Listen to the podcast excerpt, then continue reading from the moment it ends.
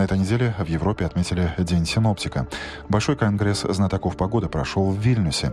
Там спорили ученые и наблюдатели за народными приметами. И те, и другие сошлись во мнении, что делать долгосрочные прогнозы даже при нынешнем развитии техники – дело неблагодарное. Тем не менее, обозначить тенденции на предстоящий год можно – Одна из них вряд ли обрадует у любителей умеренно теплого климата. С каждым последующим летом страны Балтии будут все больше изнывать от жары. А значит, пора готовить план адаптации жителей к новым климатическим условиям.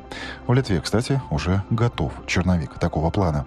В него заглянула журналист литовского радио ЛРТ Ольга Угрюмова. Согласно многолетним исследованиям, повышение среднегодовой температуры приводит к соответствующему росту числа заболеваний, в первую очередь сердечно-сосудистых, говорит глава представительства Всемирной организации здравоохранения в Литве Ингрида Зурлите. Некоторые проявления этого изменения климата имеют прямое воздействие на здоровье любого человека. Люди чувствуют это, например, когда становится слишком жарко. В Литве жаркие периоды все чаще. Как отметили эксперты, организм человека не успевает так быстро акклиматизироваться, и резкие перепады температуры, будь то это жара или излишний холод, это влияет и имеет прямое воздействие на смертность населения. Особенно чувствительное население население, которое уже больно хроническими заболеваниями, особенно сердечно-сосудистой системы, респираторной системы, дыхательных путей. Эти люди особенно должны быть осторожны и прислушиваться к прогнозам погоды. Министерство здравоохранения и охраны среды разрабатывает специальные программы для адаптации населения к новым климатическим условиям. Вся система здравоохранения, больницы, поликлиники и там работающие врачи должны знать эту информацию и быть подготовленной